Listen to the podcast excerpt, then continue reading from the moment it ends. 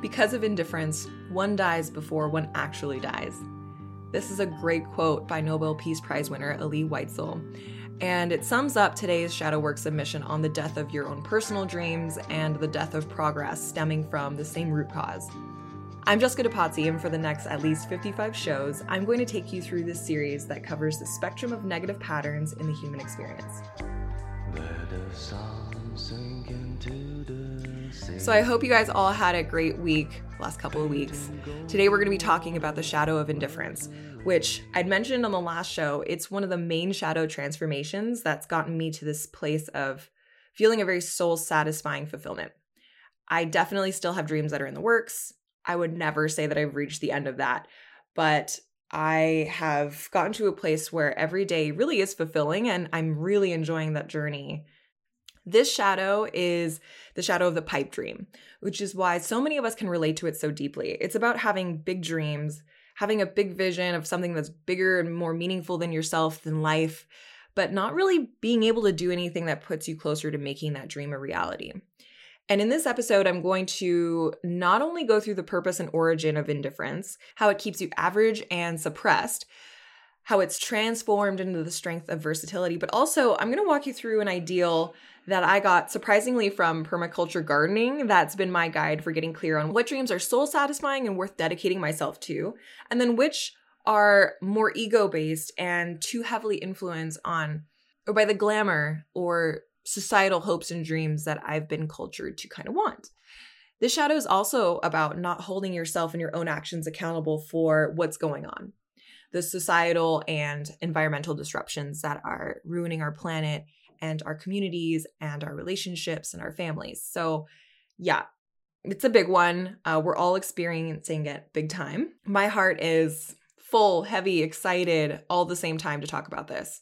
I really think if we can work on this one here, there would be some supernatural growth towards true this true meaning of the pursuit of happiness, which will bring more of a harmonious balance to our world, which feels really disjointed at the moment. All right, let's get into it. So, indifference. Indifference is defined as having a lack of interest, and that's exactly the problem that the vast majority of people are having today is real lack of interest in making change happen. And the root of disinterest is you might guess it. It's the F word that I always talk about. It's fear. This in particular is a societal fear of being identified as different. This is about the fear of leaving your comfort zone and walking your own path and kind of like worrying about if people get it or not and that keeps you from fully embracing your your own unique path. A couple of the common excuses that we use when the shadow comes up in our lives is that like i don't have the time to do it. My life is too filled with this and that or it's too big or too hard for me to do. I don't i'm not capable of it. I don't have the tools or the knowledge or the relationships to make it actually happen. And so you've deluded yourself into believing that um, that it's just not something that you can really achieve, which might be the case, but we'll get into that. The good news is that these are just surface excuses for a deeper reason. You're not willing to stand up and put yourself on the line and be different. And so you put your focus on way too many things that don't really matter. These are the things that are inessential that you've deluded yourself into believing are important for whatever reason. And I have to say, if I have one pet peeve, I have more than one, but if I have one that I want to talk about right now, it's when people are all talk and no walk. I really don't have time for people who complain and criticize about their lives and don't do anything about it. I don't have time for people who talk about what they want to do, but then don't do anything to make it happen. Or I really don't also have time for people who point fingers and project their own issues outward and have that bitterness towards the outside world because they're not really doing what they want to do. But like all shadows, there is a purpose and an origin to this insanity.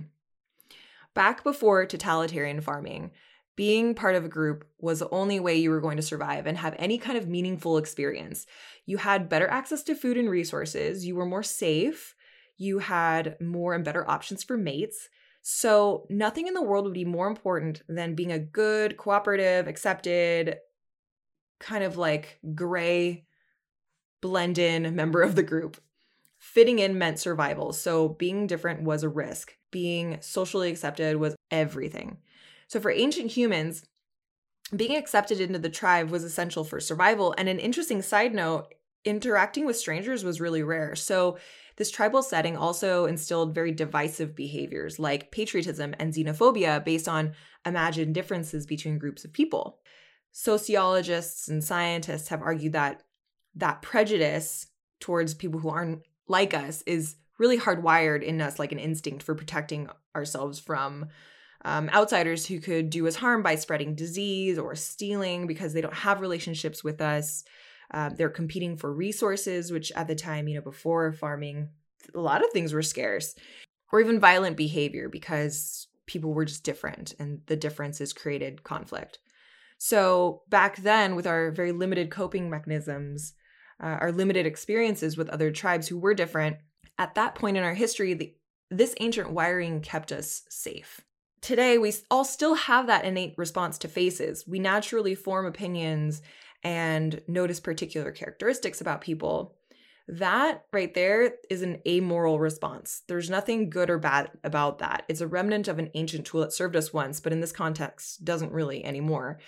And as our tribes continue to meld and integrate, it'll become less about race at some point, but likely about some other difference because we're just kind of like that. When people are struggling with this societal fear of standing out, they have this craving for social approval and admiration and a paralyzing fear of being disliked. And we're also wired to look for differences in others which can cause all kinds of problems like systematic racism, which we're which is being the veil has been lifted at this point. So it's kind of interesting that the same shadow that inhibits our ability to go out and live a unique life and fulfill our own personal dreams is the same shadow that's at the root of bigotry and racism, which brings compassion into the mix. Ancient wiring or not, it's a person's human right to be treated with dignity based on his or her character, which you might say, yeah, no shit. But if you're also a person who's afraid to take a leap of faith on your own dreams, then you're struggling with the same thing, that same wiring that the intolerant are also struggling with. We're not all that different. And we need to understand that this us and them thing really needs to be a thing of the past. Canadians wagging fingers at Americans, Americans pointing fingers at the police system, the police system pointing fingers at the taxpayers who aren't willing to pay more taxes for, for better training. The finger pointing can go on forever, and that's what's been happening if we don't accept that we're all just one human family and start from there. And that's the root of indifference. It keeps us from wanting to be different. Um, and so it keeps us from doing anything brave or risky or that we can be identified as odd or strange. And it also has us looking for other people that are different and odd and strange based on our limited experience. So you can see the shadow of indifference in your life in a couple ways. On the shame or repressive side of the spectrum, you have a problem with being gullible. You become a victim to mass media propaganda and just tend to believe what the majority of people are saying. These people will hide their indifference behind other people who struggle with indifference as well. It would be like if you say, you know, people who don't believe in global warming are uneducated and stupid, but then you also don't do anything about saving the world or the earth other than recycling. You know, throwing some trash in the blue bin to save the earth admittedly, I mean, I bet you can you would say isn't a great way to save the earth or really do anything about it. So that's a form of indifference. Um, a good test for you, if you believe you might be struggling with gullibility, is to turn on the news and see how you respond to it. If your response comes across as wanting to just bury your head in the sand and saying there's nothing you can do about it, then I would say, yes, you definitely have the opportunity to meditate on the shadow. That bury your head in the sand response is different than just not wanting to watch the news because it sucks and you can't trust anything. No offense against really good reporters and journalists. All that to say, there's, yeah, a difference between head in the sand and I don't believe what I'm hearing. On the blame or reactive side of the spectrum, you are more self deluded. So you struggle with becoming too deeply identified with your own thoughts and beliefs and the systems that you create around those beliefs that you build mental walls around yourself and you don't really let anyone who thinks or believes differently in. You don't even let other facts come in. You're so convinced by your own mind that your own systems and structures are right and everybody else is wrong. And this is quite an angry place to be because it's lonely and destructive. And in its own way, it's also gullible, but towards your own propaganda and no one else's. And whether you're repressive or reactive, you have a lot of excuses. That's another red flag that indifference is a is a thing for you. And excuses are the language of fear. So, what do we do about it? Now, the strategy for breaking this pattern is to acknowledge that you are making excuses and that that is a language of fear. They're not legitimate. When you think of your dream or that thing that you want to change, then you need to identify where is that fear coming from? Identify how it shows up. What's causing it? Do an audit of your life. Are there things and people that are jamming crap down your throat, screaming for your attention? Are you listening to that? And then look at your relationship with death. How would you feel if you died tonight? Would you feel that you did everything you realistically could to live this life? And when you identify some of those things, you'll notice the excuses that come up. Everyone has a dream, even if it's blurry, like super blurry. You know that there's something that you feel your, your soul would be set free if you did that thing. Why is it that you believe that you can't do that? And like I'd mentioned before, one common excuse is that you don't have the time. So indifference is fueled by focusing your time on and that life force on the inessential. And so a strategy for overcoming this time issue is to remove the inessential from your life. Glamour is a a weapon that's used against us to promote control. That might sound kind of hardcore, but like let me soften it up a little bit. Things that are imagine things that are beautiful or functional. A lot of the things that are glamorous aren't really beautiful or functional. They're just used as more marketing tools or really spiced up to be the trendy thing of the moment. So just kind of be aware when glamour is being used versus something that's truly beautiful creative or functional that you do want in your life just something to think about. Uh, that other common excuse for not following a dream or making real change happen is that you might not be sure if you want to commit yourself to it. How do you really commit and dedicate yourself to standing for something or making a dream happen um, to put your perceived safety or your reputation on the line if you're just kind of whatever about it? I would say that a big problem with people's dreams is that they're out of balance. Think of the standard dream for a lot of people they want to work for themselves and make six figures a year if you look at all that goofball marketing that's taken over facebook ads lately making six figures in a single product launch or whatever, like they know that the product you want to sell is completely irrelevant.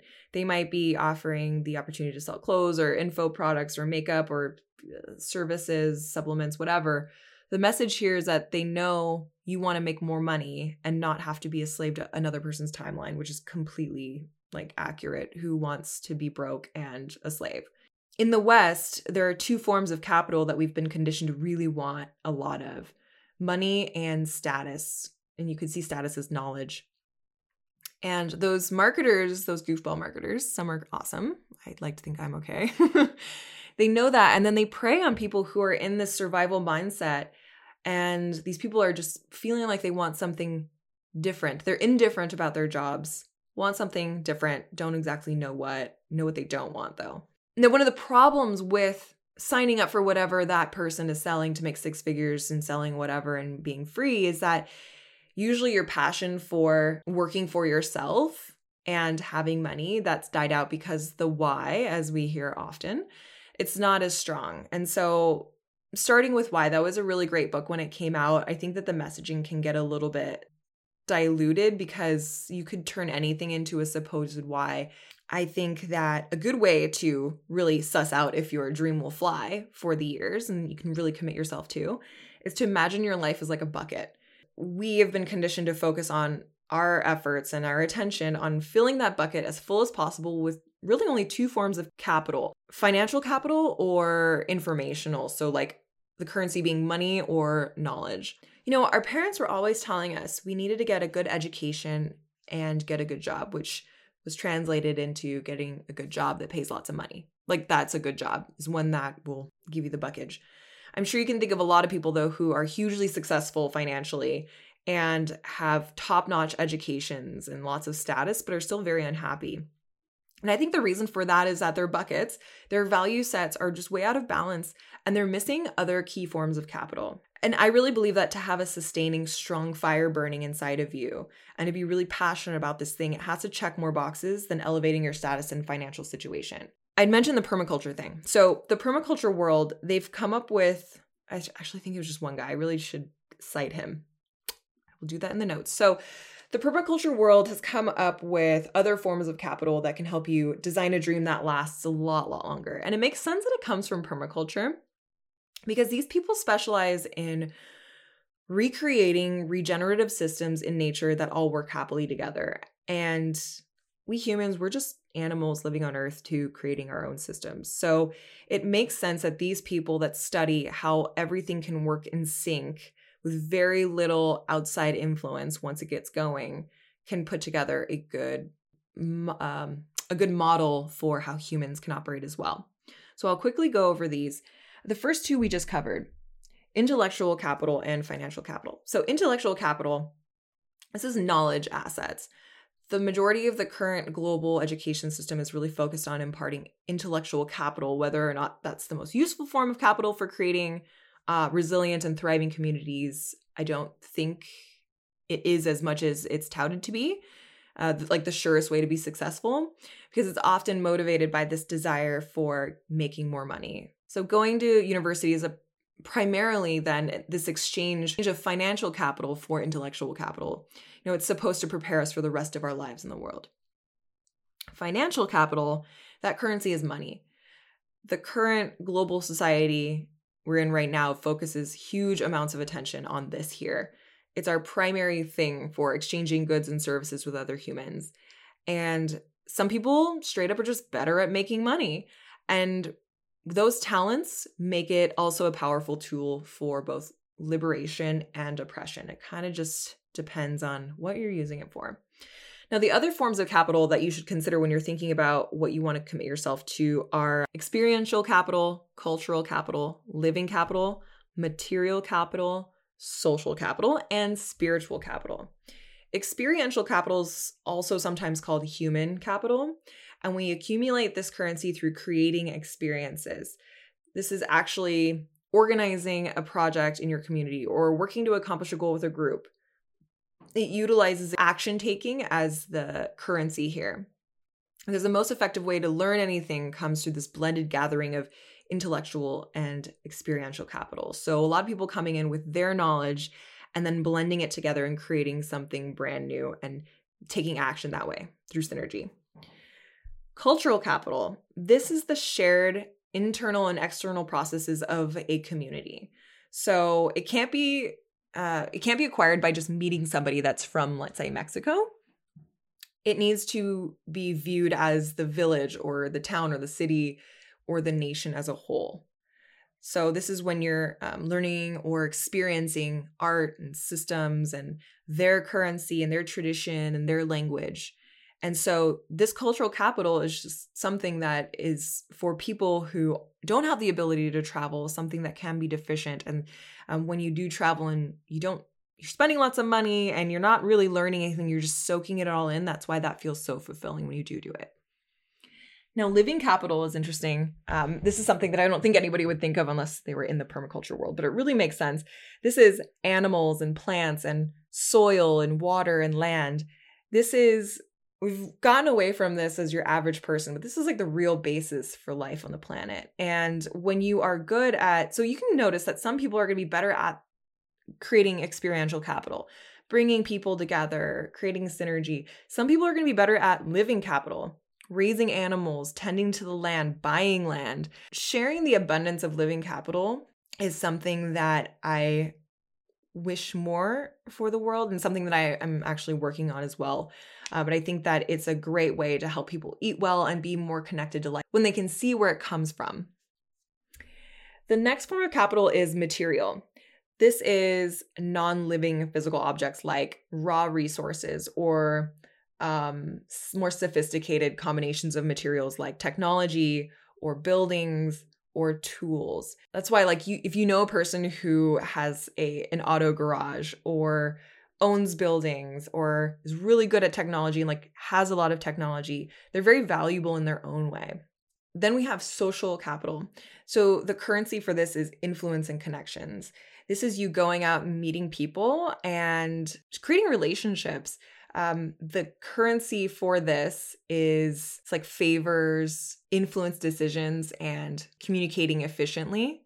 And so, if we can look at this as capital, debt can be people owing you favors or you have decision making influence to another person or group. If we were to kind of take the floweriness out of this and to make it more just black and white, that's how that is capital. And then the last one is spiritual. So, as one person practices their religion, spirituality, or other means of connection to something greater than themselves, to, to God, to their connection to the universe, that's how that one person creates their own spiritual capital. It's a deeper, more personal and less quantifiable form of capital, but also very important in in being a human. And so if you can design your dream around acquiring more of these different forms of capital and packaging them all up so that this one thing that you want to do, this change that you want to make happen either for yourself or for the world, it can check all those boxes and that's a really good recipe for a long-lasting ideal that you can commit to. And once you have your dream, that's when the superpower of versatility is transformed from indifference. That pressure to find your dream, to um, make sure it'll fly for years to come by checking a lot of those boxes, other than money and status, that gives you the courage you need and that real will to go out and experience more and have no fear around being different and putting your reputation on the line because you actually believe in it and you know that all of those experiences and relationships and the money and the knowledge and eating well and finding out where you come from and having a good spiritual connection to whatever it is that that will all be achieved and you're not going to be pigeonholing yourself and as you go out and you experience more to help you achieve this dream you pick up on different skills. And so, for any of you who have followed your passion at one time or another, you know that that drive gives you this crazy ability to pick up almost anything. Your raw passion that stems from a solid, healthy place can have you expanding your abilities to get that goal done at a lightning speed. And by collecting more experiential, societal, material capital, that you can also bring together people who align with your dream so that it's a win win for everyone. You become driven by the feeling that you're doing something that you really love and you aren't hindered by the task at hand. So you have this ability to tune into any superpower you need and then make use of it or attract people to you who can help fill those gaps. It's a very powerful and fulfilling gift that personally has been one of the most transformative bits of shadow work I've done in my life. And I think this superpower versatility and this bringing together of people and to be more resourceful and self sufficient is something that is being brought to our forefront at this moment as we're disenchanted by the current systems that are at play at this moment. So that is versatility with the shadow of indifference. On the next shadow work library submission, we're going to discuss the shadow of hunger and the superpower of adventure. Hunger. This shows up in your life like being chronically bored or manically keeping yourself too busy to be bored. I think this will be a good one for any of you who struggle with cycles of addiction because that can be a response to all kinds of things. And it just may be somewhere deeper in you if your life is going pretty well it may stem from the shadow of hunger, which has a different strategy for getting out of those types of addictions. And as always, if you have any questions about what I talked about today, you can email me at jessica at thespecialforcesexperience.com or hit me up on Instagram at jessica depazzi underscore. Have a great week, everybody. Stay safe, but not too safe, and we will talk again soon.